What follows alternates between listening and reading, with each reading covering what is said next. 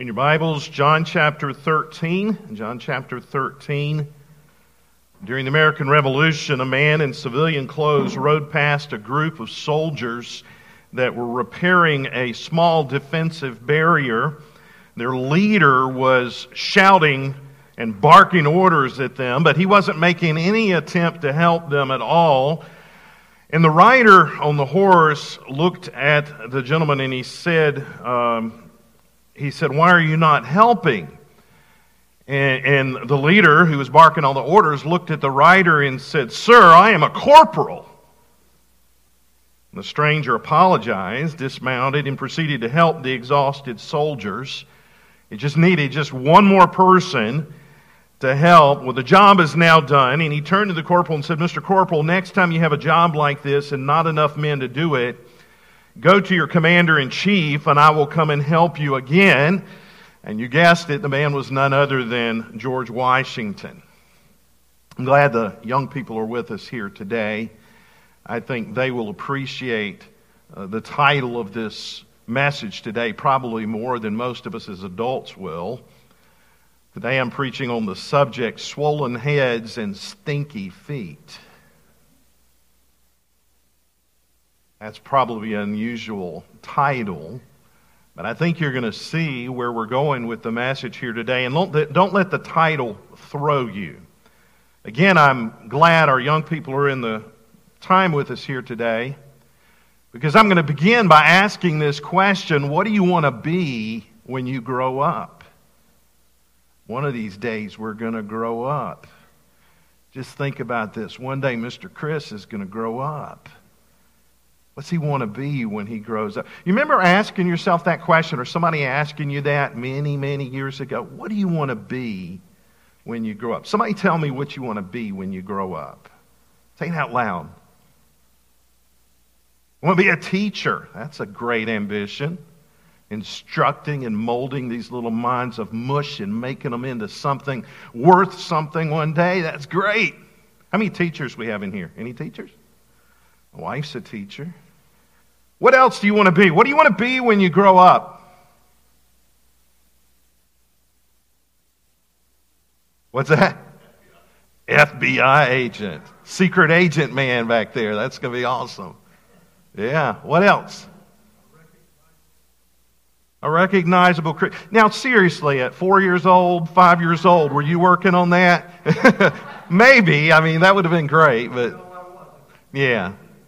What do you want to be when you grow up? A mother.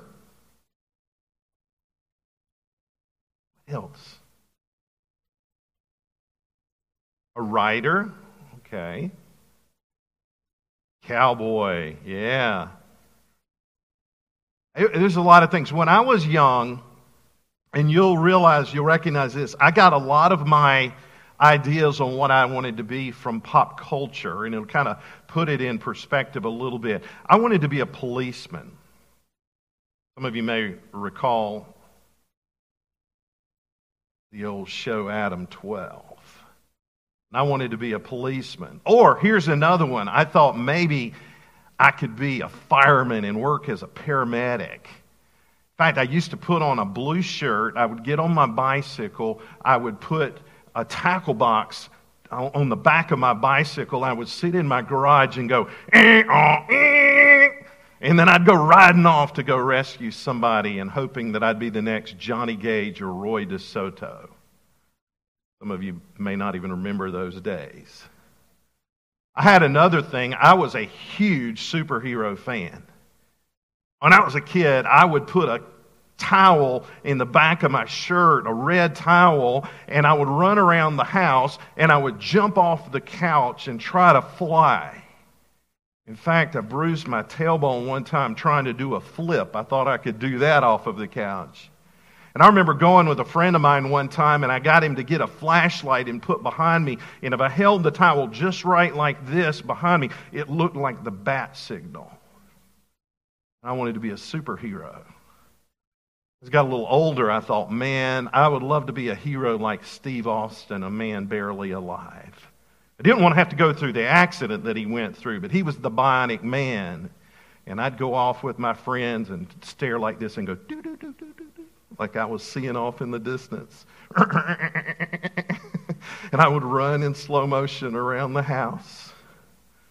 As I got a little bit older, I began to get a little bit of interested in sports, and I wanted to be a professional basketball player. And my hero at the time was a man they called Dr. J.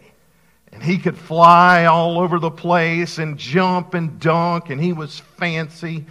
He was Michael Jordan before Michael Jordan, LeBron James before LeBron James. And, and so I wanted to be like Dr. J. In fact, when I went off to college, I got for my society jersey, I had the number six put on the front of it and the name doctor written on the back. And I wore that around because of the way I operated. That was my thought anyway.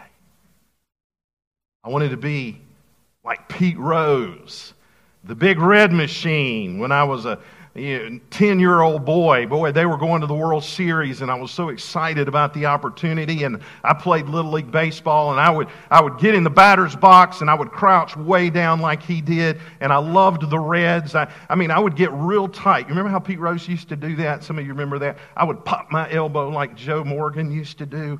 I never got a hit, but I wanted to be like those guys. Now, this is probably one of the funniest things I wanted to be. I thought it'd be really cool to ride on the back of a truck. So there was a time somebody says, What do you want to be when you grow up? I actually said, I want to be a garbage man.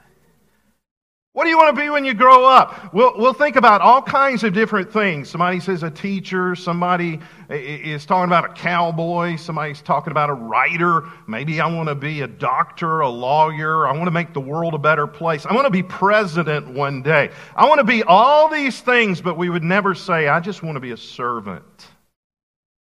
Want to be a servant. And yet, that's what we're called upon to be.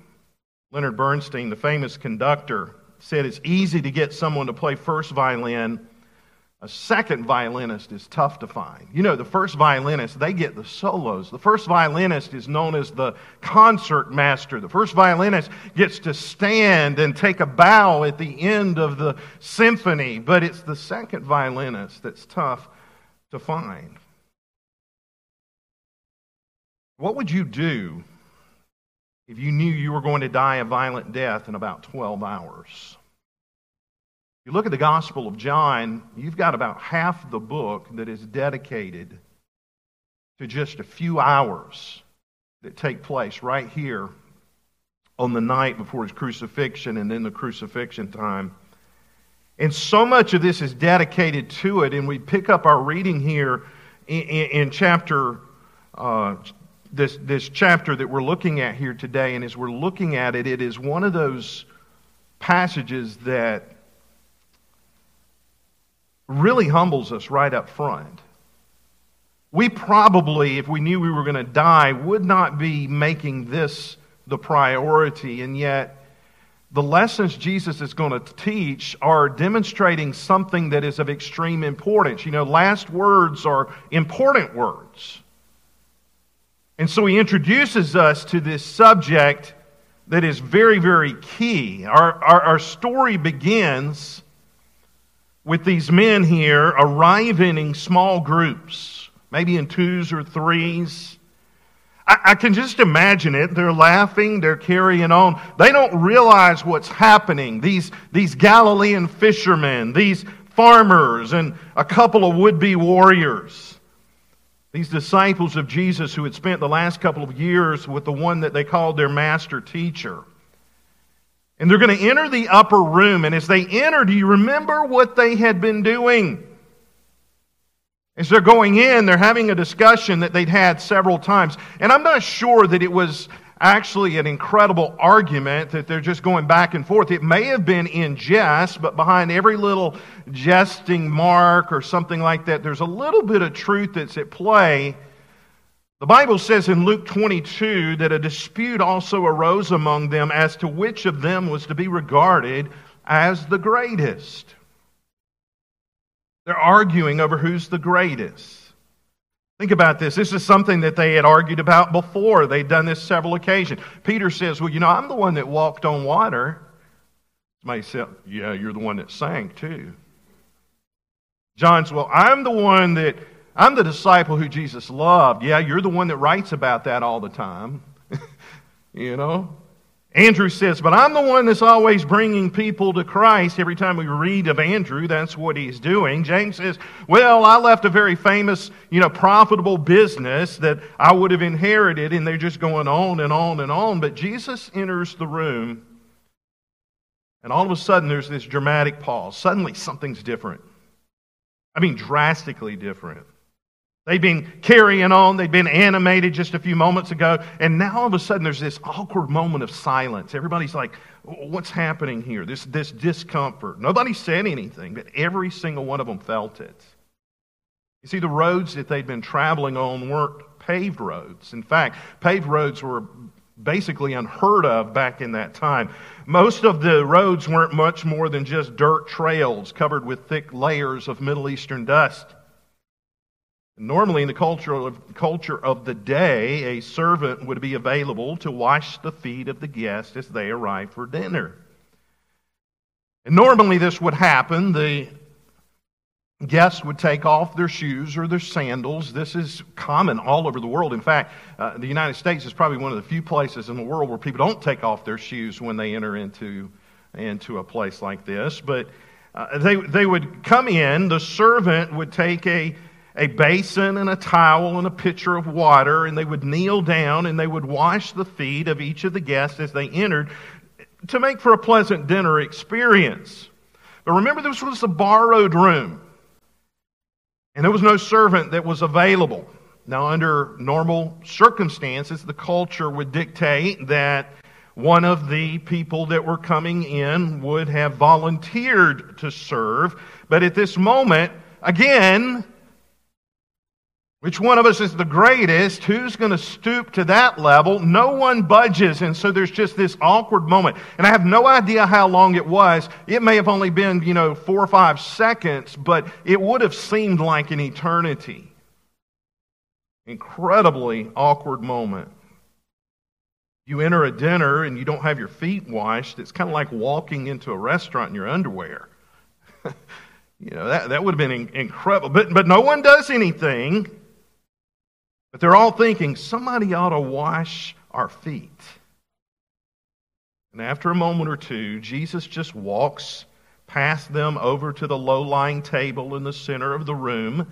Remember, the Oriental custom of the day was to sit, wasn't to sit around a table with big high back chairs like you and I do. In other words, Da Vinci got it wrong in the painting. You know that. It's kind of neat that they all posed on one side of the table, all sitting up straight like that. Wasn't that cool? You know, no, he got it wrong there. Normally, they would be around a low table. There would be pillows as little couches around the table. And each person, as they came in, would approach the table. The cups and plates, everything would have been set there. The food would have been prepared. They're, they're coming in, and they would go take their place, almost like 13 spokes on a wheel that are going off. And if you think about it, they're kind of lying there. The feet of the person, the, the dirty feet of the person that's sitting next to you is just probably a little bit too close.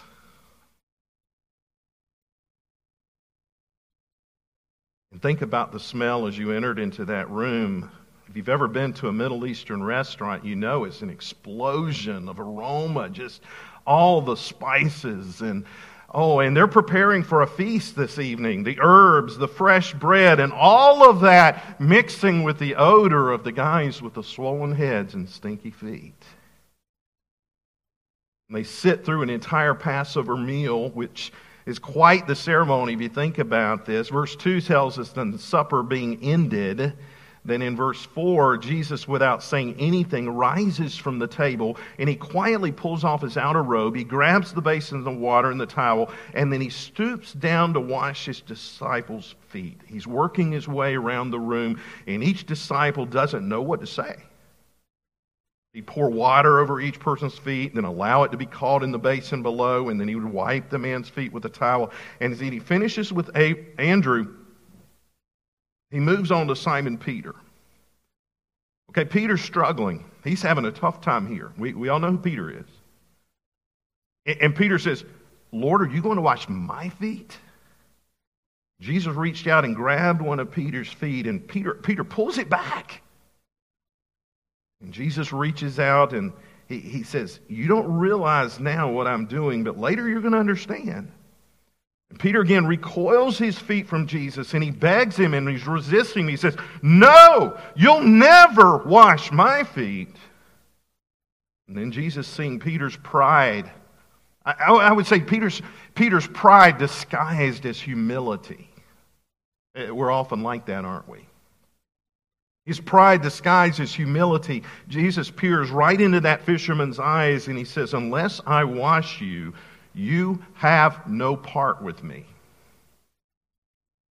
And this shocked Peter. And as he no doubt gazed into the eyes of Jesus, he knew he's serious. he's serious about this. And then Peter cries out, Then, Lord, not just my feet, but my hands and my head as well.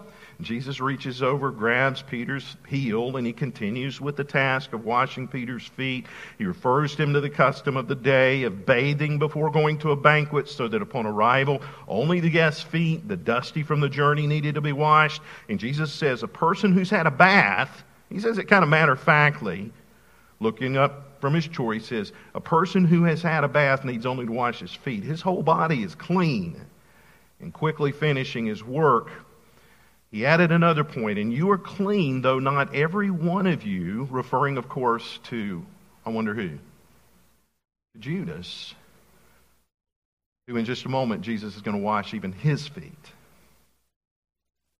Having gotten their attention, he walks back to the pillow and he says, if you look with me at verse 12, when he had washed their feet and put on his outer garment and resumed his place, he said to them, Do you understand what I've done to you? Do you understand what has just happened? You call me teacher and Lord, and you're right, for so I am. If I then, your Lord and teacher, have washed your feet, you also ought to wash one another's feet. For I've given you an example that you also should be just uh, do just as I have done to you. Now remember, who is he addressing here? He's addressing the disciples. Remember the ones with the swollen heads, the ones who had the stinky feet. Jesus places himself in incredible contrast to the disciples. They're all looking for the place of honor and recognition. Jesus is looking to stoop down and take the role of a servant. And as he speaks these words, each man's recalling, I'm sure, shamefully what had just been happening earlier as they were arguing over each one who was going to be the greatest. But he gives a lesson which we would call the paradox of the Christian life, something that he has taught on other occasions, and that is the way up is down, the way forward is backward. If you want to be first in God's kingdom, then you're going to have to be last in this one. That's a lesson that we all need to learn. That's a lesson that's tough for us to learn. In human nature, we think exactly the opposite. We want to be the first in line. I had with me just a few weeks ago our missionary Billy Judson, who's in India. India, he's back there doing well. I talked to him this week. And uh, when I visited India, I was amazed at this country where the caste system still haunts that place where everybody is trying to position themselves for uh, who could be first and who can be the big wig, who can be the big dog, who's the alpha out of this group. We were going into the country and there in the airport, and the guy that I was with from America, this, this guy that was with me is actually a guy that's run for Senate. This guy that's run for Congress, he was with me. We're going into the country, and, the, and, and we have these little Indian guys coming up and just pushing us and shoving us. And, I, you know, I, I told you I like sports. I played basketball. I know how to box out, and I learned how to do that. I had to if I was going to get through the line there because everybody wanted to be at the front of the line. And that's human nature. In our text today, we're going to see Jesus himself demonstrating true humility, and he asks another question of his disciples. He says, Do you understand what I've done to you? Do you understand? Today, we want to walk out of here understanding four lessons in genuine or true humility. What does this look like? Let's pray before we get into this. Father, thank you for this morning. We do ask your blessing on our time. Lord, I want to communicate truth in a way today that is so practical, Lord, that we walk out of here not wanting to be first, but wanting to be last. We walk out of here not wanting to be the top, but wanting to be at the bottom. And we walk out of here not wanting, not wanting to exalt ourselves, but to let you exalt us as we find our rightful place as servants, following the example of our Savior Jesus Christ. Lord, as we sang earlier, that this would be our desire to be like Jesus. That we see, Lord, that this is our vision and our focus is to be like Him. Lord, bless our time here tonight, uh, this morning, we pray, in Jesus' name. Amen. First point, we need to understand ourselves. Four lessons in genuine humility. First thing is we need to understand ourselves. Notice verse 1. Now, before the feast of the Passover, when Jesus knew that his hour had come to depart out of this world to the Father, having loved his own, his own who were in the world, he loved them to the end. Now, there's some debate as to when they took the Passover. Did they take it before this time? Did they celebrate that before a meal here? Was it all part of the same thing? Uh, that's not really the argument or the point of this message. What it is, is his, his focus that it's right here, the night before his crucifixion. He, here he is, and he's loving them to the end. Notice verse 2. During supper, when the devil had already put it into the heart of Judas Iscariot, Simon's son, to betray him, Jesus, knowing that the Father had given all things into his hands and that he had come from God and was going back to God. notice several things from this, and the first thing is here that Jesus knew we need to understand ourselves. Jesus knew several things. Verse 1, he knew where he came from. Jesus had come from the glories of heaven. He had left glory. He had left the best, best place in the universe. And what did he do? He came to the earth. He left the fellowship of the best relationship that had existed in the universe. But notice he did that deliberately.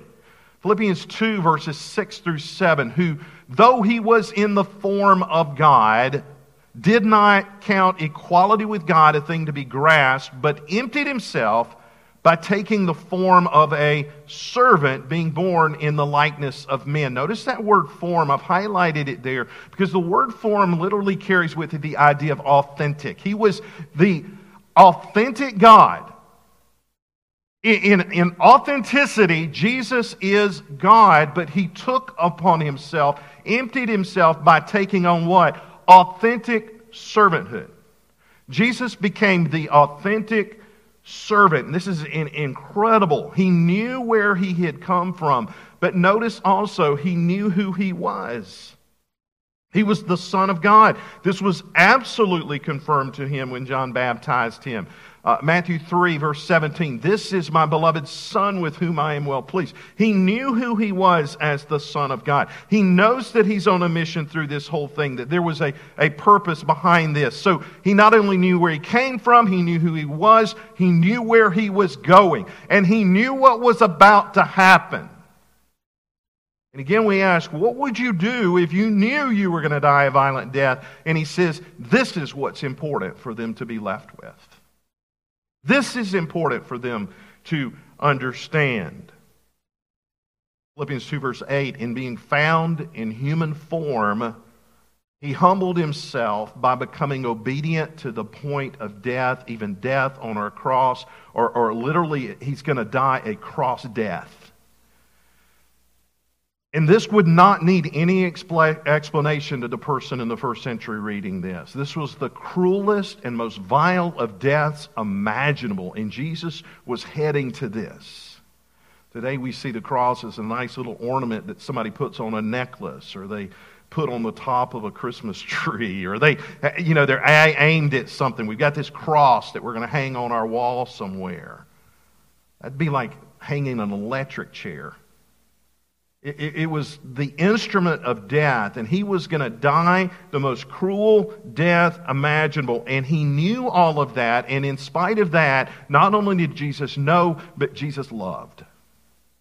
He loved. And I have to wonder at the scene when Jesus looked at his disciples. He knew he was going to the cross. He knew what was about to happen. He, he knew what this evening entailed, and these guys just never get it. They don't get it. How many times do I have to tell you? He doesn't say that. He doesn't act like he just loved them, kept instructing them on this, and he chose to love them in spite of the circumstances there. Not only do we see Jesus' example of humility in that he knew himself, notice another thing that he knew is he understood we need to understand our place. Not only need to understand ourself, we need to understand our place. John 13, verse 4. Bible says he rose from supper, he laid aside his outer garments, taking a towel, tied it around his waist, then he poured water into a basin, began to wash the disciples' feet, to wipe them with the towel that was wrapped around him. And he came to Simon Peter, who said to him, Lord, do you wash my feet? And Jesus answered him, said, What I'm doing, do, you don't understand now, but afterward, afterward you will understand. I remember reading a story a while back when Christian Herter was governor of Massachusetts. He was running hard for a second term in office, and one day after a busy morning, he was out chasing votes. He had not had any lunch, and he arrived at the church barbecue. It was late afternoon. Herter was famished, and as he moved down the serving line, he held out his plate to the woman serving chicken, and she put a piece of ch- on his plate and then turned to the next person in line Eh, Governor Herter said, Excuse me, do you mind if I have another piece of chicken? And she said, Sorry. I'm supposed to give one piece of chicken to each person. He said, But I'm starved.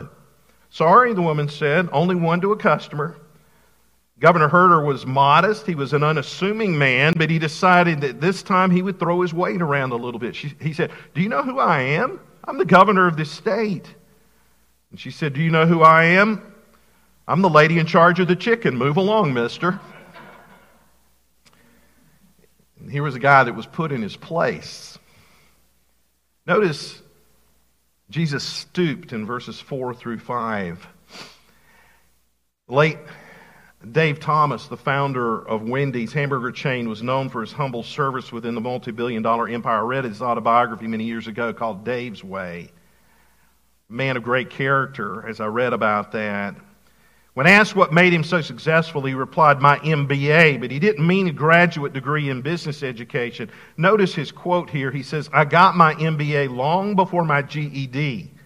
I even have a photograph of me in my MBA graduation outfit, a knee length work apron. I guarantee you that I'm the only founder among America's big companies whose picture in the corporate annual report shows him wielding a mop and a plastic bucket. That wasn't a gag. It was a case of leading by example. At Wendy's, MBA doesn't mean Master of Business Administration. It means mop bucket attitude. It's how we define satisfying the customer through cleanliness, quality food, friendly service, and atmosphere. Now, Wendy's has changed a lot. I wish Dave was still around. My former ministry where I pastored, we had a man in our church that was the owner operator of several Chick fil A's, and it wasn't unusual to see him pushing the mop bucket. Chick fil A, again, was named America's favorite restaurant just recently, within the past couple of weeks. And I, I read that statistic, and there's a reason for that. Here you have Jesus, the Lord of the universe Jesus, the Lord of the universe. And if anyone didn't have to humble himself to wash the feet of these farmers and fishermen, he didn't. But because he knew he was the Lord of the universe, he knew he was not diminished by showing his love and humble service. He took up the towel in the basin and he stooped to serve. And Jesus, think about this, he dared to stoop to a level that the disciples were willing to go. And he washes their feet. A menial task reserved for servants. They're jockeying for position around the table. And the person who's the greatest in the room is down on his knees there, washing the dirty, grimy feet. Think about this Jesus washed 24 stinky feet, he was washing 12 proud hearts that day. I think it must have stunned them. I imagine as they were arguing, he kind of does this. It's kind of like Dave Thomas and his mop bucket attitude. And, and, Jesus takes off his outer garment, strips down to his under, he grabs a towel, he goes over to Thomas and he kneels. He takes his foot, begins to walk. All this commotion, all the bickering, all the arguments disappear. They're speechless until Peter speaks up, and now Jesus challenges them. And as Jesus gets to Peter, he literally responds, literally in the Greek, what Peter is saying is, absolutely never will you wash my feet for eternity. That's literally what he's saying. You will by no means ever wash my feet. There's no way ever you're going to do this. But Jesus is going to wash his feet because Jesus challenges his pride and what a character Peter is. For in the same instance, think about this. He's proclaiming his unworthiness to be washed. Here he is suggesting that Jesus doesn't know what's best. That somehow Jesus is making a mistake by what he's doing. Uh, uh, so much for humility, right? I think Peter had a problem that a lot of us have, and the problem is that seeing things the way that God sees things. And but Jesus does what he does in these kind of circumstances as he put Peter in his place. And sometimes you and I just need to be put in our place. And sometimes it's not that Jesus is in front of us doing this, but sometimes our circumstances, it doesn't take long. How many of you have ever been had Jesus put you in your right place? The third lesson is we need to understand our need Verses 8 through 11 Peter said to him, You shall never wash my feet. Jesus answered him, If I do not wash your feet, you have no share with me. Simon Peter said to him, Lord, not my feet only, but also my hands and my head. Jesus said to him, The one who is bathed does not need to wash except for his feet, but it is com- but is completely clean, and you are clean, but not every one of you. For he knew who was to betray him. That was why he said, Not all of you are clean. Notice here how Jesus demonstrated. He demonstrated their need to be clean, and Peter said that he didn't need Jesus to wash anything, but now he changes his tune. Jesus can wash everything, but Jesus has a different idea in mind, and he turns this into a lesson about spiritual truth. He says, Peter, all of you need your sins washed. Their need was spiritual cleansing, not physical cleansing. They're arguing and bickering, and they're showing that their hearts are dirty, but Jesus saying, really, there's one here that really is dirty. And that was Judas, of course. And then Jesus loved in verse 11. Think about this betrayal is in the air. Judas is going to stab him in the back and he's going to sell out Jesus for 30 pieces of silver. And Jesus knows, and he knows it quite well. Yet it was never too late for Judas. He could have turned around his own betrayal, but Jesus keeps loving him. And the Bible says he loved them to the end, and that means he loved Judas to the end. And imagine this Jesus knew that Judas was going to betray him, and he still stoops down and he washes Judas's feet. I, just want to say, wow. Wow. What humility. The fourth thing we need to understand is we need to understand our responsibility. Notice verse 12 here. And again, we looked at this. When he had washed their feet and put on his outer garments and resumed his place, he said to them, Do you understand what I've done to you? You call me teacher and Lord, and you're right, for so I am. If I then, your Lord and teacher, have washed your feet, you also ought to wash one another's feet. For I have given you an example that you also should do as I've done to you. Truly, truly, I say to you, a servant is not greater than his master, nor is a messenger greater than the one who sent him. If you know these things, blessed are you if you do them. Now, notice in this passage, we see in verse 12, Jesus questions them Do you understand what I've done to you? This is, this is probably one of the most important questions we need to ask ourselves as we're reading our Bibles is what is Jesus doing? What is God doing? What is He doing in this text? What is He doing in my heart and life? What is He showing me? Uh, what is the purpose behind all of this? And Jesus is going to go a step farther as we see here. He instructs them in verses 13 through 17. Now, I want to point out three things, and that is the main meaning that we see here. In other words, there's an obvious meaning to those disciples that are in sitting in front of him. Look at verse 14 he says here, If I then, your Lord and teacher, have washed your feet, you also ought to wash one another's feet. In other words, the next time this happens, wash one another's feet. And no doubt that was to be taken literally. They're going to enter a room like, in fact, they're probably going to enter this room again. They're going to get back to this same occasion where they're going to come in, all of them except Judas, of course. And we see this in Acts chapter 2. They're in the upper room on Pentecost, and we don't read it uh, if they followed through or not, but, but we don't read that they didn't, so we really can assume that somebody took to heart what was being taught in this passage. And I'd like to think that they did. Several years later, around AD 60 to 65, Peter, you remember the one who refused to let Jesus wash his feet? Peter is going to write a letter, and he's writing this letter to the persecuted church, which had been scattered throughout Asia Minor, and he's instructing them. And, and, Peter says this in 1 Peter chapter 5. This is the same guy. He says, Clothe yourselves all of you with humility toward one another, for God opposes the proud but gives grace to the humble. And, and what a picture there, this idea of clothing yourselves. Is, it's almost as if in his mind he's picturing Jesus wrapping himself with the apron. Clothe yourselves with humility. And that sounds a whole lot like the lesson that Jesus had taught them. So there's a very clear, literal main meaning to this, and that is the idea that when you get together, that you literally ought to wash one another's feet. I don't think this is saying this is an ordinance. The ordinances deal with the death of Christ. That's the baptism, the Lord's Supper, celebrations of the crucifixion, what Jesus has done for us. This is, however, I do think we ought to wash one another's feet. I think everybody ought to wash their feet.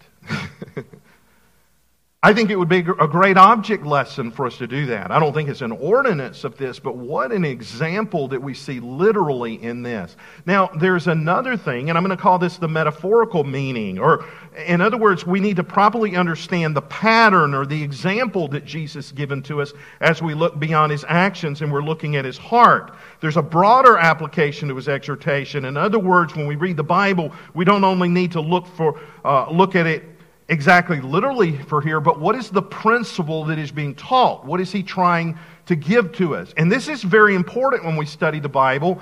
For example, none of us are going to ever be called upon to rebuild the walls of a city. I mean, has God spoken to you and told you to do that? Does that mean we should just throw the book of Nehemiah out? Or are there principles in that book that are practical for us and that we need to learn and to apply? So there is a principial meaning that we're looking for here. There's a metaphorical meaning. And what is the principle here? And that is simply serve others. Serve others. Jesus said in Matthew 20, the disciples had been arguing again one time, and he says, Whoever would be great among you must be your servant. So the principle that is, is, that is at play here is to be a servant. And he's going to go further than this because he's not just saying you ought to be willing to serve. Some of you say, Well, I'm willing to serve. I'm willing to serve in children's church. Well, maybe we're all willing to serve in children's church, but the question is, who is serving in children's church, right? I, am willing to do this, or I'm willing to be a servant. Well, actions speak a whole lot louder than our words. Jesus says here, I've given you an example that you also should do just as I have done to you. And the question is not, are you willing, but the question is, are you doing? Many of you know the name William Booth. That's not Chris, by the way. I told him I was putting up a slide of him because I saw that cool beard there. Years ago, the Salvation Army was holding an international convention, and the founder, General William Booth, could not attend because of physical weakness. He was aged, in ill health, and nearly blind, so he cabled his convention message to them. This was the fax machine before the fax, or the email before the email uh, the text message before the text. So they, they get this message, and the delegates gather to hear the message from General Booth. The moderator of the convention stood to read the telegram message, and it said, Dear delegates, others. That was his entire message. Others. Signed General Booth. One word sermon. But he preached more in that sermon because he backed it up with his life. Others. May this be our plea. So there's a main meaning, there's an obvious meaning, there is a metaphorical meaning, but then I want us to finally look at this. And this is what I'm going to call the missing meaning, or the meaning that all too often we have missed. Maybe we didn't really think about it very often. Look down at verse 12, and I want you to notice something in this passage. When he had washed their feet and put on his outer garments and resumed his place. No telling how many times I've read this and I didn't see it. Does that strike you with a, a little bit of a question?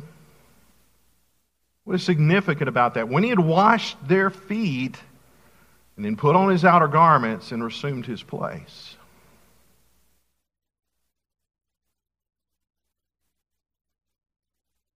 There were 12 men who had their feet washed that day.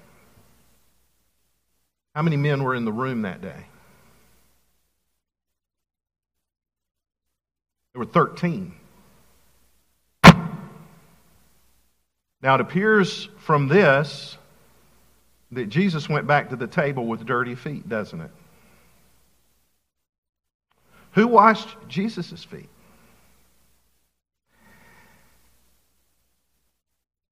You say, well, what's significant about that? Well, remember when Jesus gave the parable of the talents, he talked about feeding the hungry, clothing the poor, visiting those who are sick and in prison. Remember what he said? Matthew 25, verse 40, he said, Truly I say to you, as you did it to the one of the least of these, my brothers, you did it to me. Matthew 25, verse 45, Truly I say to you, as you did not, not do it to one of the least of these, you did not do it to me. I think there's a missing meaning in this passage, something that sometimes we overlook, but I do think it's an application for us to examine here, something for us to think about. When we're not serving others like we're supposed to, we're not serving Jesus like we're supposed to. In a very real sense, when we're not jumping in, I'm not saying when you're not willing, I'm saying when you're not doing. When we're not doing these things in a very real sense, in a figurative sense, or maybe a metaphorical sense, or I don't know, Jesus is walking back to the table with dirty feet. So we literally wash the feet of others, and then we look for the principles of this. But we need to be looking in a very real way at how can we be serving others. Because when we're serving others, we're serving Jesus. A while back, I read a blog post titled, titled Five Simple Ways to Serve Others. It's from a site called YMI, and it's part of the Our Daily Bread Ministries, and it stands for Why Am I Here, mainly addressed at younger folks. But it gives five simple ways that we can serve others. I was thinking about we could take time today and say, How can I serve others? And every single one of us could come up with a list of probably 20, 30, 40, 50 ways we can be serving other people around here. Here's five simple, very practical ways. It's just serve where needed.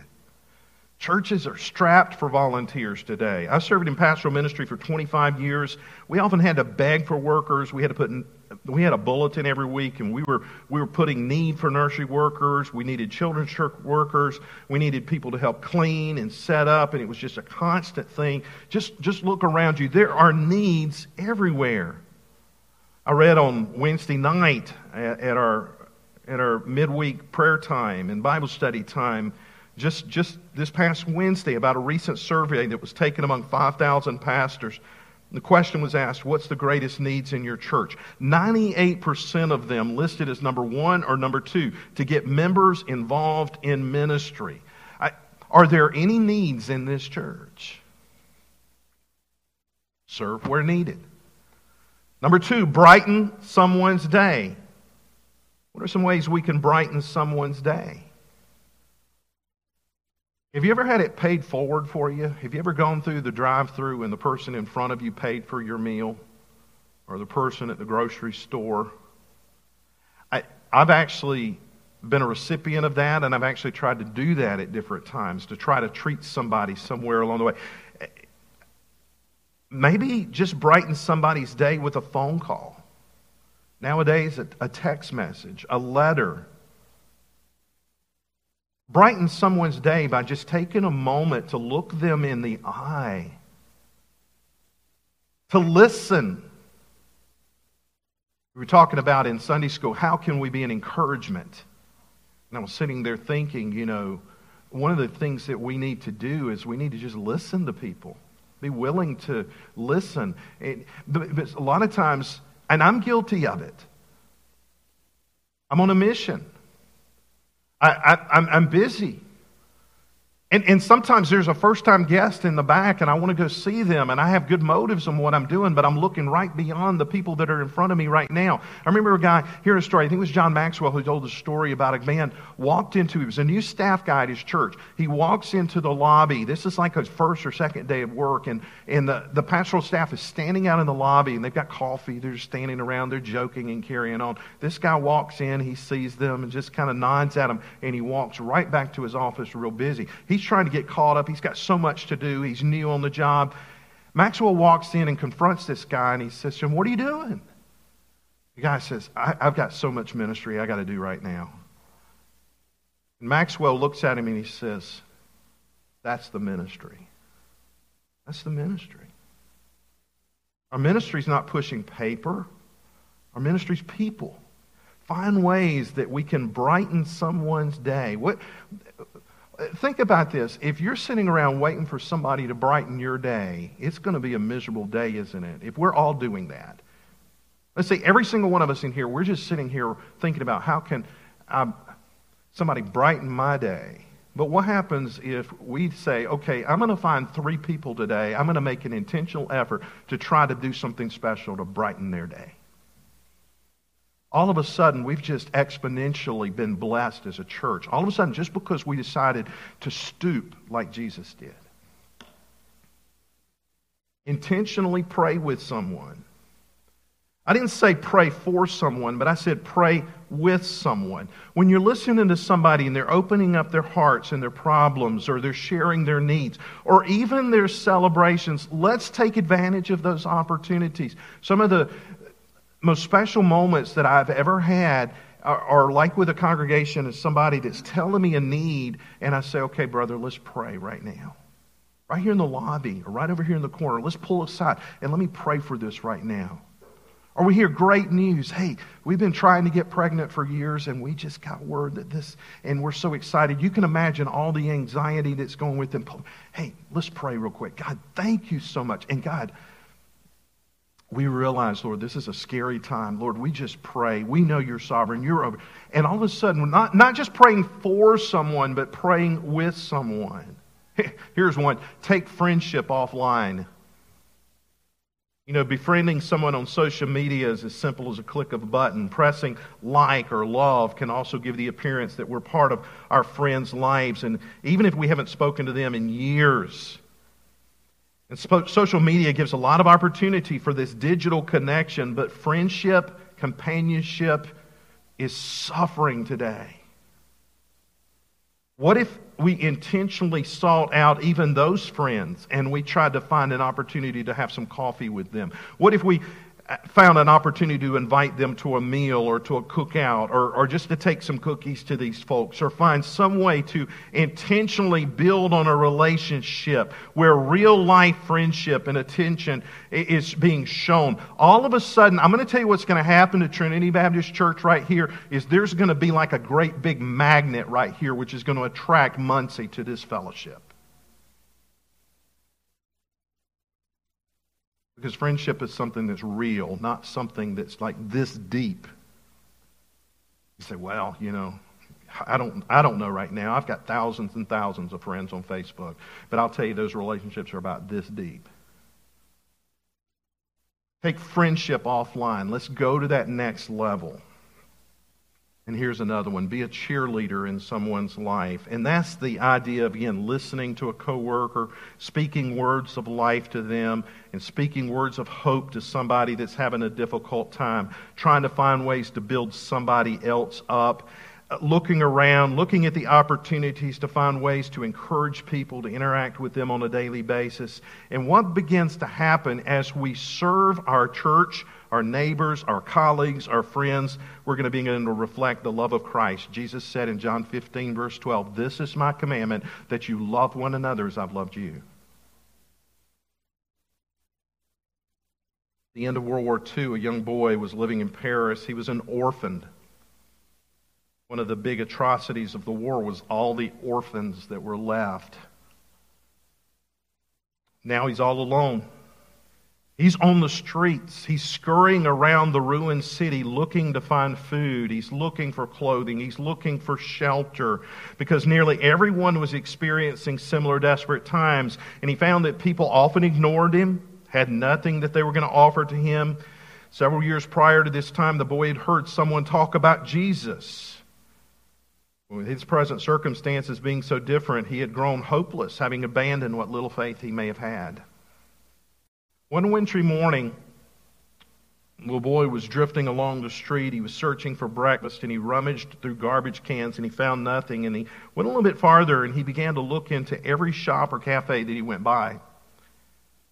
He stopped outside the window of a, of a small bakery and he pressed his face against the window and he could smell the fresh bread and it made his stomach begin to growl with hunger.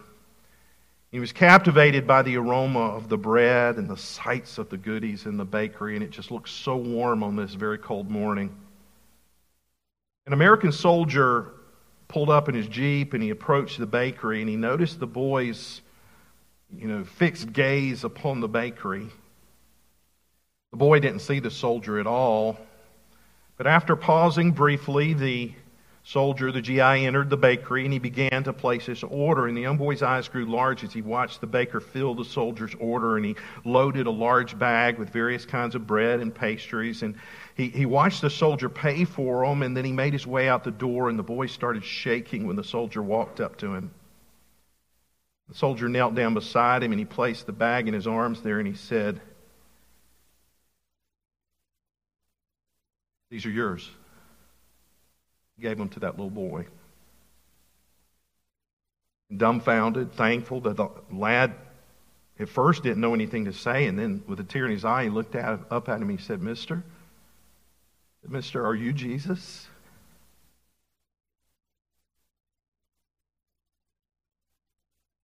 And the question that that boy asked shouldn't be that strange of a question for us today.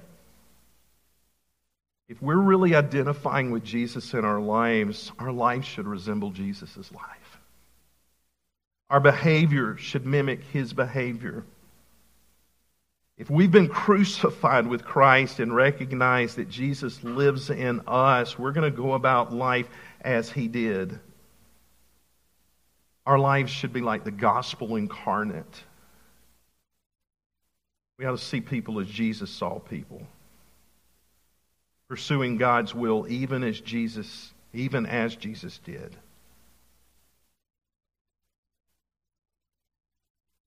Verse 15. I've given you an example that you also should do just as I've done to you. Father, thank you for this morning. I thank you for your word. I thank you for the lesson that we've heard today from these with swollen heads and stinky feet. But Lord, more than that, we're thankful for the lesson that we can learn from Jesus. Help us to have our gaze upon you.